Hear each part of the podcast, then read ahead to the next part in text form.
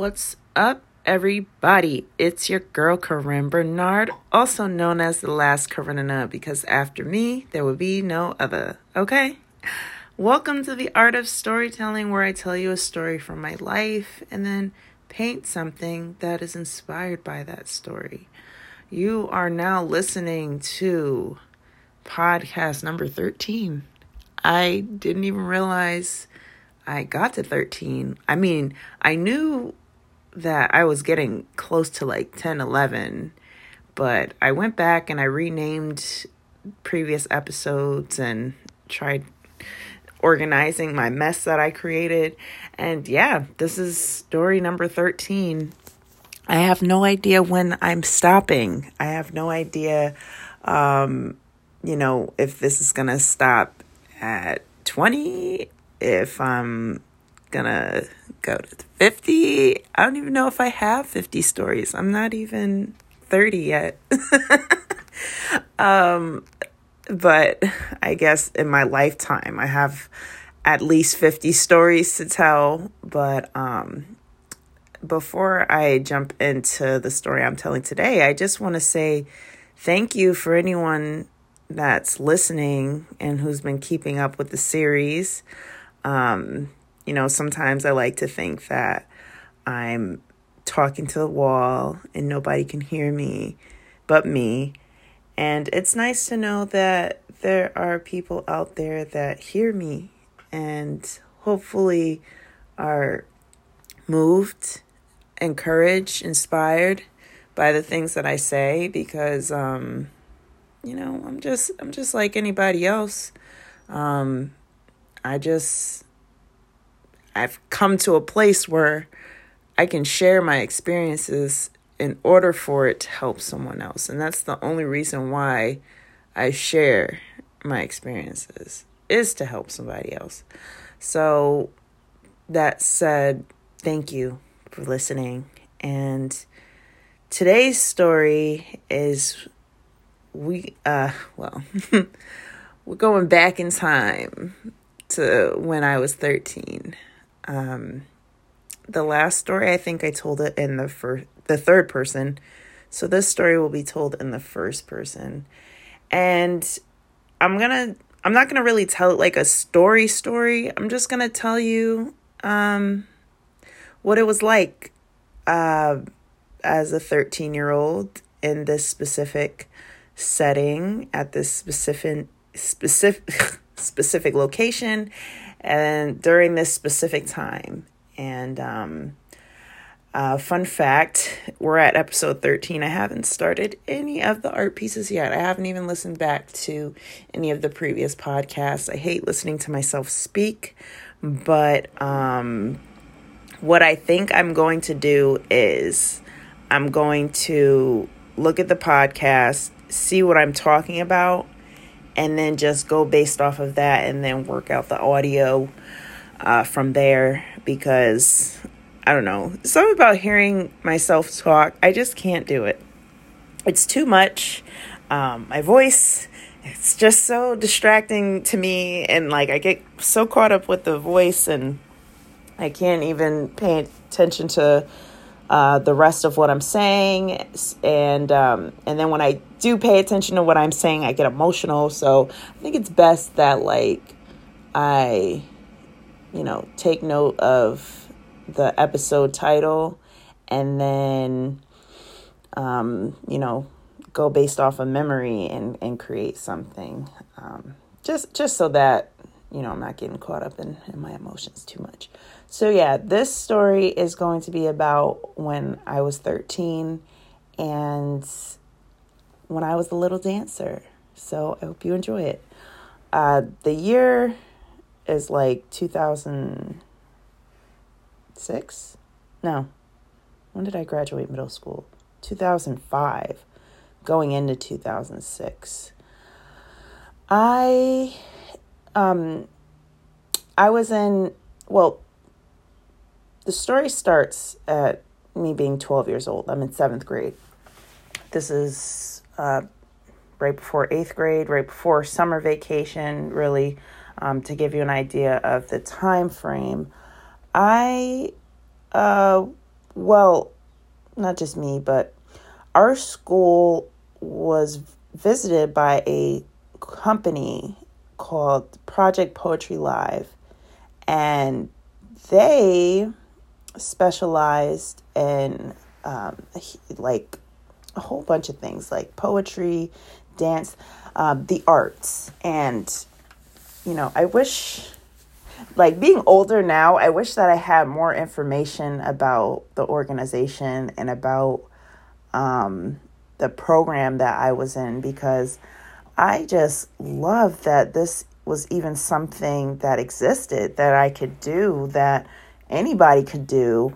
Um, so shout out to my middle school for even having a program come through um, like that to keep kids involved and active uh, because it was this program that really jumpstart my first my first wave of weight loss journey if that makes any sense because you know your girl gained weight after she lost it all but anyhow this is not that kind of story today um so the organization is is they they do a bunch of different programs for um, youth, and it's in regards to dancing. And they had a dancing program. They had um, scouts come to the school and um, teach the auditorium of students. I think it was. I think it was broken up into grades. I think only the the seventh and eighth graders got to participate, and if the sixth graders did get to participate, they didn't include the sixth graders until the next year. But um, Earl Mosley, uh, very, um, I'm not sure how famous he is, but he's uh, he has his own um, dance company, and he was actually facilitating for the program, um, and it was actually his people that were, um, you know, teaching the students how to dance and holding um, uh, an audition. And uh, what happened was they were looking for students to perform in in their year end or quarterly event or whatever they had going on and they came to my middle school to recruit and this had been the first time i had ever um, been in a dancing environment. It's the first time anyone had reached out to me um, to even potentially be a dancer. The only thing I've done previous to that was gymnastics, which I failed at. but it wasn't because I couldn't do it, it was because I didn't want to do it. I, I like to tell myself that because if I wanted to do it, I would have done it. so um, they taught us a simple dance, and then um, at the end of the routine, we would add our own personal um, flair to it. And, um, you know, I wasn't the best dancer, and I knew that I was overweight, and I knew that I wanted to do this program because I love to dance, you know, at home by myself with myself. And, you know, I thought it would be a great opportunity to like be active and meet other dancers and um, more importantly perform because I loved performing um, at that age. I, I wanted to be an actress, I think. Yeah, I wanted to be on Disney Channel at that age. Yep, we're still at that age where um, hopes and dreams were still possible um, when it comes to Disney Channel. Okay, so I was so nervous for one because prior to that, I had never been given um, encouragement to do anything along the lines of performing arts. My mom was always encouraging of me to, um, you know, get involved with the arts. But, you know, we all know that our society likes a specific way of looking and has a and has an idealized persona of how a person should be and look. And all of these insecurities were rushing through my head just because of my years of being bullied and my years of being judged. Um, and not only by my weight and my skin color, but my hair. My hair was never good enough. My shoe size was always bigger than everyone's. And I was always bigger than everyone else, just generally bigger than everyone else. Um, and I knew that if I could show them the little glimmer of sparkle that I had in my soul, that they would pick me. And not only would they pick me, I would get to, you know, move forward and the, you know, uh, programming that they had going on and be a part of the final performance, which was, you know, huge for me at the time. And I think that I was also in the school play. Um, I was very active, very busy when I was in middle school and high school. Like I was always trying to participate in something. And um, this was just another thing that I wanted to do that had something to do with what, you know, uh, performing. And at the time, I wanted to be a performer. And that, and during that time, I also wanted to be a singer. Like this was just the age of performance arts for Corinda. Okay. so, um, uh, we learn the routine and then they tell us um, the next day we're gonna you know break you guys up and then we're gonna um, we're gonna do a competition to see which one out of out of these massive group of students is going to be in the final performance and i wanted it so bad and so um, i slept on it went back the next day and during this time one Two Step was very popular. My Goodies was very popular. Ciara was very popular. This is like post Aaliyah trauma, and you know now we're in the age of finding the new it girl to um, you know basically hold R and B for the rest of you know R and B artists out there. And Ciara to me was that person that they were trying to push. Like she was doing a lot of work with Missy Elliott, whatever, whatever. This ain't a story about you know hip hop and R and B and the industry, but I loved Ciara as much as I loved Aaliyah when she was out. Like Ciara was so huge for me. I loved One Two Step. I loved dancing to it um, by myself at home, and that was my jam. So, um, one of Ciara's signature moves was the Matrix. She would do the back bend and then just let her back float. And like, I knew that if I could um, show these people that I could do that move, then, you know, maybe they'll pick me. I still didn't know if I could do the move. I didn't realize I was as flexible as I was at that age until I actually went and did certain things. Like the first time I did a split, I was 14, freshman year in high school, and nobody was even doing a split. I was stretching, and then somebody was like, Hey, Corinne's doing a split. And I was just like, Oh, fuck, I am doing a split, kinda. And then since then, I had completed the split. But this isn't a story about doing splits oh man, how much time we got? I am rambling. Oh, we got plenty of time. All right. Um, I don't know why I'm, you know, putting a timer on these, but I figure 30 minutes, um, anything less than an hour is appropriate. Um, but anyhow, so went in there.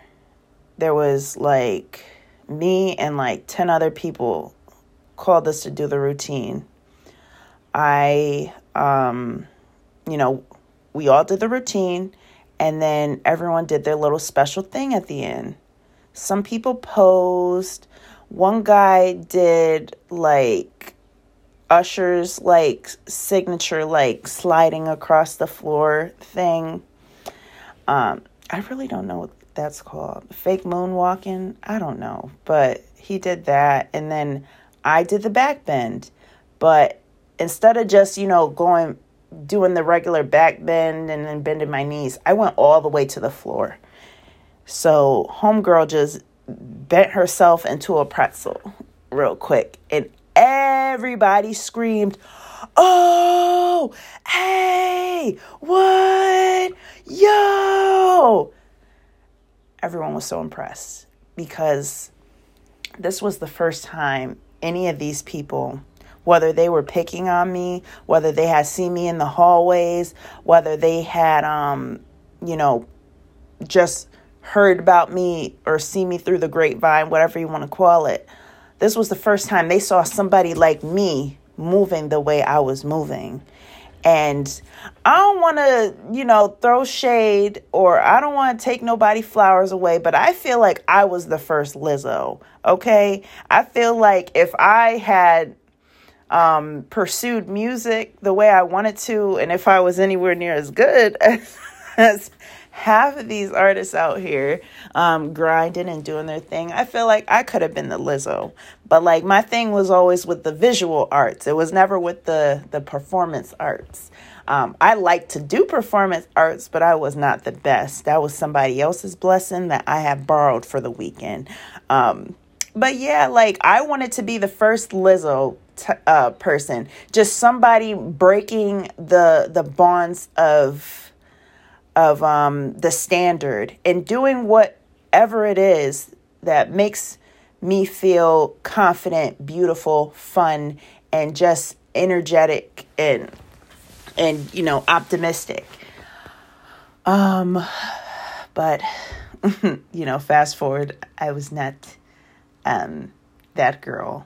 But I'm glad that Lizzo is that girl because now she's paving the ways for more people like me and like her to to be great out here without having to fit a specific mold. So shout out to Lizzo. Okay. Um but yeah, that's where my mindset was. That's why when Lizzo first came out, I was just like, yo, she reminds me of when I was like a little little 12, 13 year old. But um so I did that. The crowd went wild. And then the the you know, basically the people who's picking the winners, he tells everybody but me and the boy doing the um who the the other dude who did the um the the usher moonwalking thing. It was just me and him and they put us against each other. Now, shout out to EJ, like we was not close at all. Like like my perspective, EJ was like that cool kid in class that everybody knew and everybody liked. And I was just the complete opposite. Like nobody really liked me like that. I didn't really have friends and um you know, I didn't have clout. but EJ did. So me going up against um, one of the cool kids in school was so fucking intimidating but in the end, we did the routine. We battled. He was doing his moonwalking all over the place, and I did my back bend again. And they picked both of us to be in the program, but he ended up not following through. I think he backed out of it um, for his his own reasons. I don't know, cause he was one of the cool kids, and we weren't friends like that. But um, yeah, they picked me they picked me to be a part of their their their extravaganza. I was so excited that I felt like I had just won a role in a major play. I won a role in a movie. Like these, this is this were all the emotions that were going through my head. I just felt so alive. I felt like I won. I won something, you know? I felt like I won an Academy Award. I felt like I was going up to accept an Oscar. Like the energy was so high. And then, you know, we went through the notions of rehearsal and learning the whole dance move. Um, we met other dancers that, you know, competed and won at their schools and and then now um, we're all dancing together as a unit. There were other kids from our class that not well not class but our grade that got picked for the opportunity as well um i can't i, I can't even remember who those people were. But yeah, we killed the, the well not killed, but we we did the performance and it was it was great. It was a lot of fun. And then like when the program was over, there was an opportunity to go to dance camp. And I was just like, "Ooh, dance camp. Wow. I can really do that. I can do this." My mom paid the fees and I was only there for 2 weeks, but like man, wasn't it was it an experience? Like I was at an event where Eartha Kitt was was performing in the next 10 over um and and dancing in a it, it was um Litchfield's Litchfield Jazz Festival and um I worked again with the Earl Mosley Dance Company again. Um, I met, I got to meet Alan Avery. Well, didn't meet him, meet him. I was a child, but you know, I got to interact with him and, and, and some of the most talented dancers I've ever met in my entire life. But the real tea of this story is the culture shock I experienced when going to this camp. All right, so I'm 13 now. It's summer. I think it's like mid middle to it's August, okay? I think it's early August, and I was there for two weeks. This was the longest two weeks of my life. It felt like I was there for two months.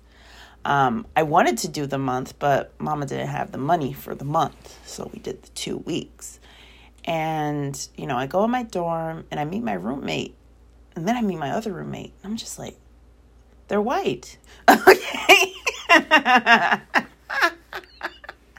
I'm laughing because this was the first time I really like interacted with white people on like a, a close level like this.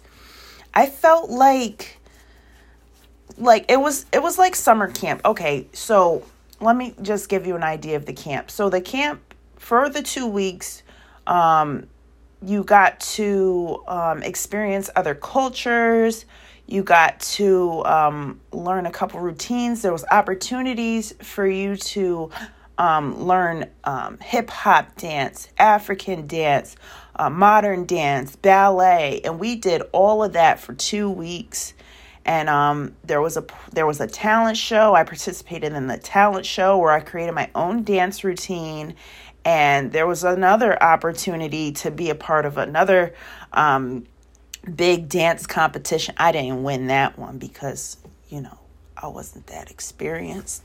But um, uh, the people that were at the camp got to participate in it. So that was dope. Um, it was just like a wonderful experience to be amongst like talented dancers and all over the world. I met people from Switzerland, different parts of Connecticut, Japan, um, you name it, okay? So um it was just an amazing cultural experience, but the the, the biggest culture shock I experienced shockingly was the amount of white people that I met at this um camp. It it was the first time I really got to see um the culture that was surrounding me, if that makes any sense. I grew up in Waterbury, and, and if you know anything about Waterbury, there's two major demographics there's black people, Hispanic people, and then depending on where you at, you'll see white people, but you're not interacting with white people on a regular. You're interacting with minorities on the regular. Your your inner circles is going to be majority minorities okay? Um i had one white best friend and that was it. The rest was either not my friends or they were black. And then when even when i got to high school majority of my friends were latinx and black you know i had maybe you know two or three white friends and I'm saying friends lightly. They were acquaintances at most. You know, I'd never been like in a direct interaction with a white person um, for such an extended amount of time. um, this was the first time in my life that I've ever dealt with that. Now I experience it every often day of my life. every often day. What am I talking about? Anyhow, the long story short, this was the first time I was around a lot of white people for an extended amount of time. And um, it's it was funny because like my mom and my cousins came to visit me like a week in and then the first thing they said to me, they were like, "Why are you talking like that?" And I was like, "Talking like what?" And and they they were they were just like, "You sound white." I was just saying to myself, like, "What? I'm not talking white." like, yes, you are. But honestly, like one thing about me is like if I'm around a specific um dialect or um, yeah, if I'm around a specific dialect, my dialect will adjust to um, that dialect. And I do this because I want to make sure when I speak, the people that I'm speaking to is is understanding what I'm saying. And like I personally suck at speaking. I say um a lot. I pause a lot. You know, um, I you know, I do things like how I just did right now and um and that's that's just about it. Like I I can't I could probably improve my speech delivery and my communication skills so that I'm less awkward when I speak, but primarily it's because I'm such a profound listener and I pref- prefer listening over talking um, that you know, I end up just not even really paying I don't really pay attention to the way I speak and the way I sound. And my voice does change. I don't know how my accent really is. I grew up in Connecticut. I was born in California, raised in Connecticut. Grandmother's from Mississippi, the other one's from Missouri. Um, I listen. I just speak how I speak, but my cousin and my mom and my aunt always like, you sound white. Like you sound real white. um and it's because I'm interacting with all these people. I want to go like, "Hey, what's up? How you doing out here?" Because they're gonna look at me like, "I don't understand what you're trying to say," and and it's crazy how like my brain naturally knew to um, adjust to that because I was only 13 when I went to this camp. And um, even then, I, I knew of, you know, these type of adjustments that are made so that we're more accommodating to people that aren't from where we're from. I guess I don't know.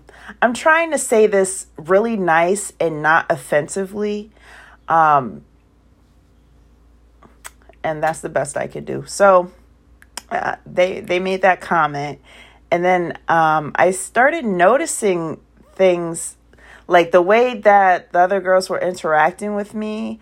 Like um, my two roommates had never met each other. One was from Avon, the other one was from the from Bermuda. Um, they were both Caucasian. Um, but like they were always together. Anytime they had lunch, um, they would interact with each other and go to lunch, or they'd go hang out with people together. They wouldn't include me in the things that they were doing. And like people would be like, "Oh, are you guys sisters? You guys look so much alike. You guys could be sisters." And da da da da. And um, and I just thought it was real funny because like I got to the room first. Then my fir- then the first roommate who was Brittany came, and then Gabby came. And naturally you think, okay, I was in the room first, so the people who was in the room first are to interact and hit it off and whatever whatever. But no, it didn't end up like that because you know, of reasons that you guys can fill in the blanks if you want to. But Gabby and Brittany just became fast friends. We're always interacting with each other. We're always around each other when there wasn't dance. and like I was kind of like the third wheel. Like I tried to tag along whenever I could because I was really trying to make friends and learning how to make friends because it was so hard for me back at school and back um, where I came from. So I figured maybe I'll learn how to make friends here. And it backfired completely because of, I don't want to say it, but potential racial tensions. And I feel like I changed the way that I spoke so that I could, you know, try to make friends and interact with people better and uh, essentially get people to like me and, and, and be cool with me. It backfired. Like I was still the awkward one in the bunch, um, the one that nobody wanted to be around, but were kind and respectful because they just won't walk away. And um, it was just weird energy. And it, and it wasn't like Gabby and Brittany were mean to me. Gabby was nicer to me than Brittany was. I think, uh, you know, the the weirdness came more from Brittany than it did um, Gabby because I feel like Gabby was more acclimated with other cultures growing up.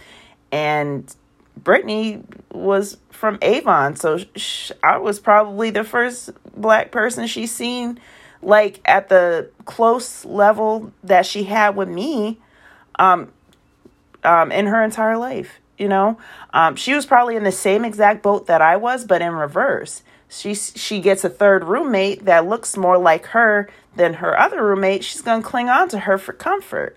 I didn't have that um, that satisfaction Plus, they were a little bit older than me. I think Gabby was like 15, and then Brittany was either 14 going on 15, or they were both 15. But what's two years? I mean, really. Back then, like, people made two years seem like such a big fucking deal. My, like, specifically my cousins, like, oh, I'm not allowed to hang out because I'm too young. What's two fucking years? Like, it's not like two and four. It's literally 13 and 15. The only difference is um, somebody kissed a boy and and somebody is, is gonna get in trouble for kissing a boy. You know. and I mentioned this because uh, both Gabby and Brittany ended up kissing boys at the ski. And I was there to watch all of it. I was kind of like the wallflower, if that makes any sense. But yeah, culture shock. So many white people that I never been around. Um, like so many white people that I never previously um had that experience with, and it wasn't be eh, like it was just culture shock. That's the best way to describe how what I was experiencing was culture shock because I had never previously been in a setting where there was just so many white people and I was just the only black person. And I wasn't the only black person at the camp, but I was the like one of the youngest at the camp. Actually, I think I was the youngest because there was a band camp next door. That's the other funny thing. Um, one time at band camp, there, there was like these guys and they kissed my dance roommate. True story. Um, yeah, um, and then I think I was just trying to adjust to not only um, new people, but also the culture shock I was experiencing. I feel like I said culture shock a lot in this podcast. So moving on. Um, yeah, there was a lot of tea that I saw firsthand. And then like I had like a dis I had first I had a flip phone, no camera on the flip phone, just just a cell phone for me to contact my mom. And then I had a digital, well, not a digital camera. What did I have? One of those disposable cameras. And I would just take pictures of everyone. And I think there was only one picture with me in it. But I just didn't really know how to get people to, you know, interact with me and take pictures with me without feeling like a weirdo. So, like, I would just be like, hey, can I take your picture? And they'd be like, sure.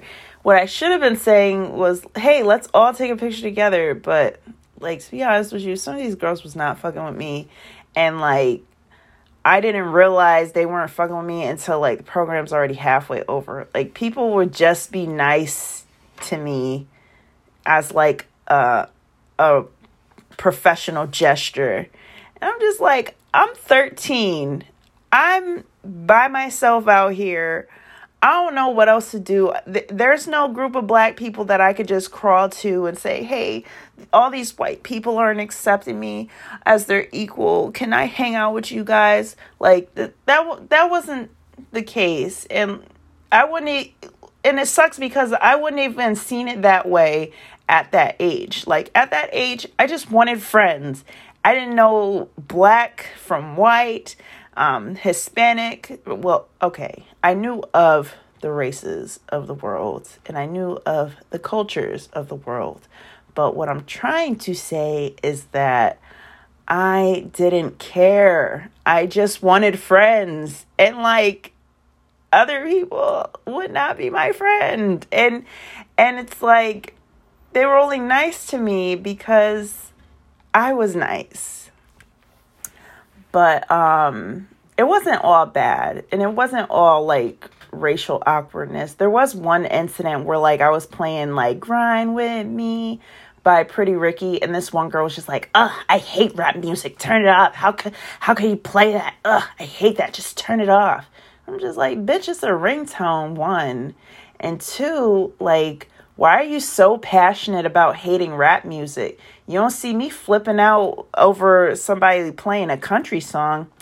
It's just the subtle racism that that's what got me. Like, what is your real issue? No one's even rapping on this track. This is pretty Ricky, and Pleasure is singing.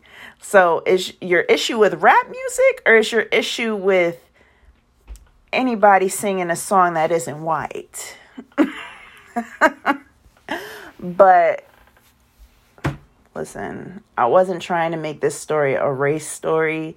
I'm just telling y'all how I seen it. but um no, like that incident was just so weird and it wasn't the first time like she reacted to me like playing a song like that. Um I think I was playing maybe an Eve song. I was playing some song that that wasn't even hip hop. And this girl just got so butthurt and offended that I was even playing that kind of music. And I'm just like, I really wish that like this exact scenario happened, but like maybe five years later, like college, because like there are so many words I would have exchanged with this individual and you know, it probably would have resulted in fight or disagreement, a loud disagreement, but I would have loved to just tell that girl what was truly on my mind. And I and at the time I feel like I would have had I had the information and um you know competency as I do now compared to when I was 13, which I shouldn't even have to be, I shouldn't even have to deal with this kind of shit amongst other, you know, teenagers. Not like, you know, I would say the girls that I was hanging around with were between 14 and 17. Um, and then there was the older um, dancers that I didn't really interact with too much unless we were dancing. But yeah, these these group of girls were no, not too far from my age. Um, and they're racist.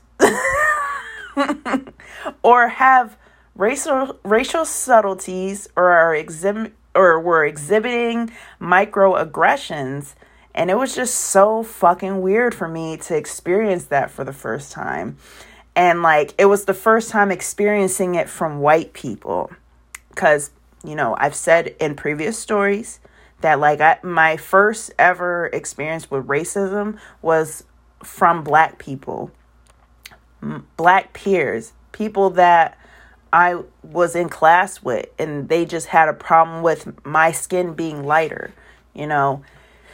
But yeah and and this was honestly the first time i realized that i am not not dark enough for the black people and not white enough for the white people. I'm always going to be an outcast. Um, which is whack as fuck because like I'm 13. I'm only 13 realizing all of this. And the older I got, the more I um I had like a underlying aggression towards it. Like, wow, I really experienced that and I really was just oblivious to what I was going through. And um you know, it's it's blatant when people like, you know, pick on you and call you names. But like when there are little subtleties and um, microaggressions, like that's a completely different energy. And I wish that I had the words um, that I have now to exchange with this these individuals because this is exactly why we don't have hoverboards. but now, on a serious note, this is why we still have not made progress in this country when it comes to racial inequalities, is because of the microaggressions that we exhibit towards people that don't look like us, you know, or the the little racist comments or the little uh, racist gestures that people make but don't talk about and and when people think that they're above racism, I'm talking about the the the black people that like to to to talk shit about people that are black with lighter skin tones. When we try to pretend like we can't be racist because we're black, it's it's just that adds fuel to the fire. Like anybody can be racist. And um, when colorism comes into play, that's when you get a whole fucking plethora of of of microaggressions and racial racist um um racist comments and uh, racist behavior and um we just need to realize as a people that no, nobody's above racism. Everybody can be racist, and every forms of racism is wrong. And um, that's all I'm going to say about that because the, this podcast will turn into something else real quick, and I really don't want it to go there. um, but yeah, like I was saying, um, just backtracking real quick. Um, the dance camp was right next to a band camp, and the band camp kids were heavily interacting with the dance camp kids. And um, when I, what I said earlier is um, my roommate ended up kissing one of the guys that was at the band camp. Gabby ended up kissing a boy too.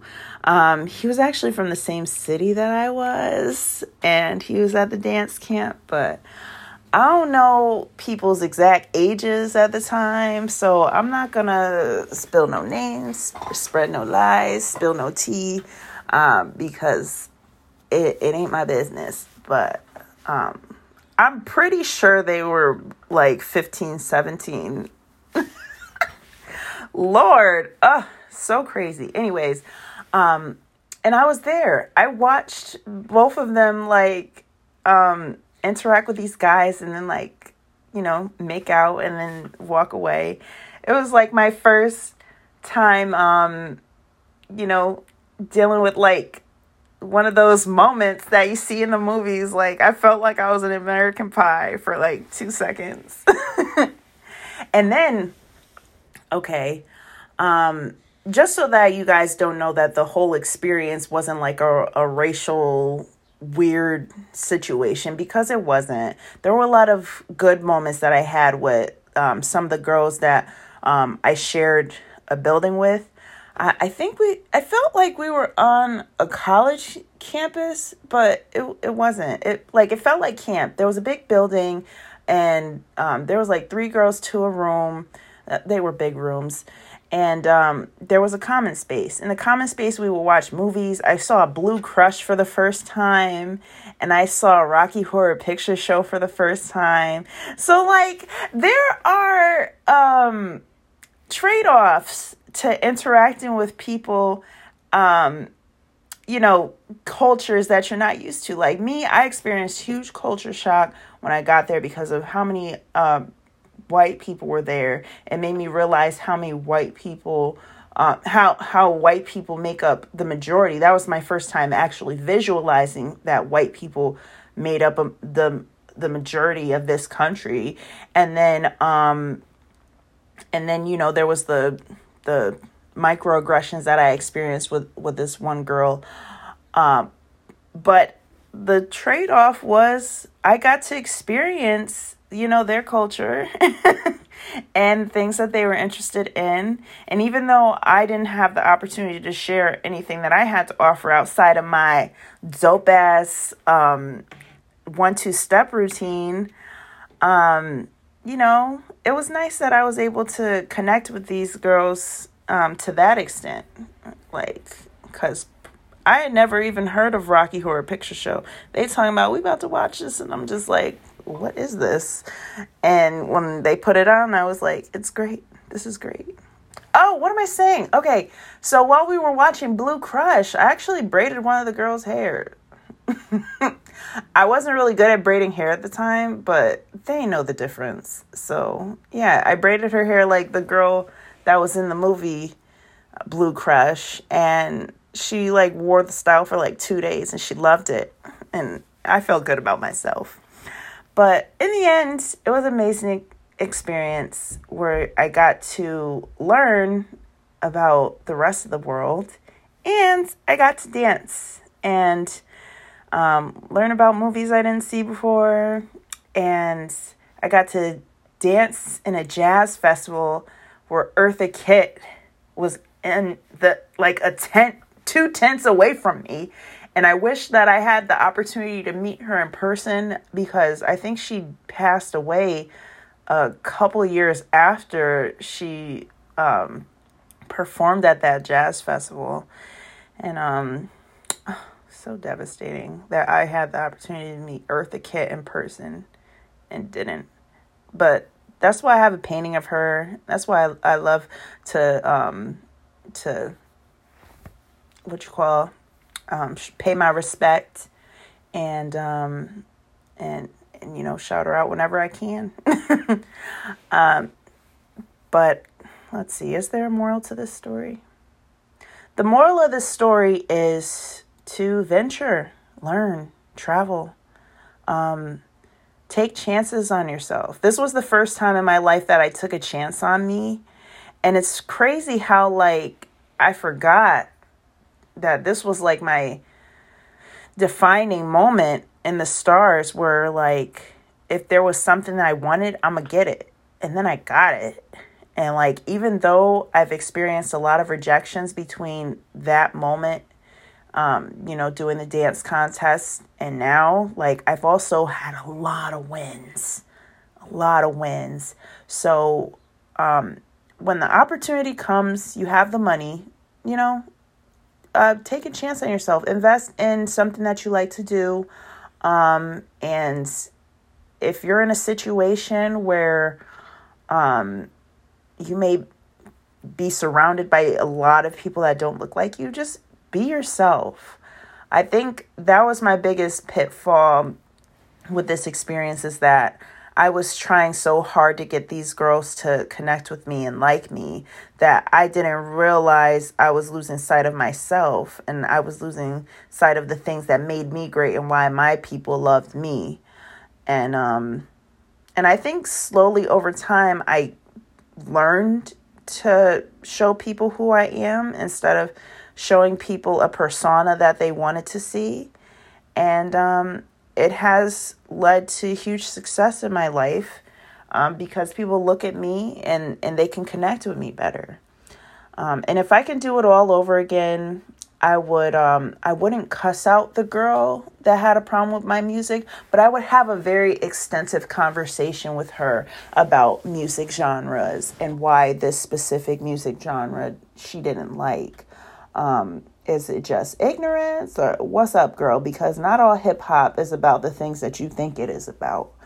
Um, but that said, that was the story of me testing out my dancing legs and for the first time doing something that I wanted to do that made me feel good. Because prior to that, it was always what society needed me to do as a child um, that's overweight and going to school.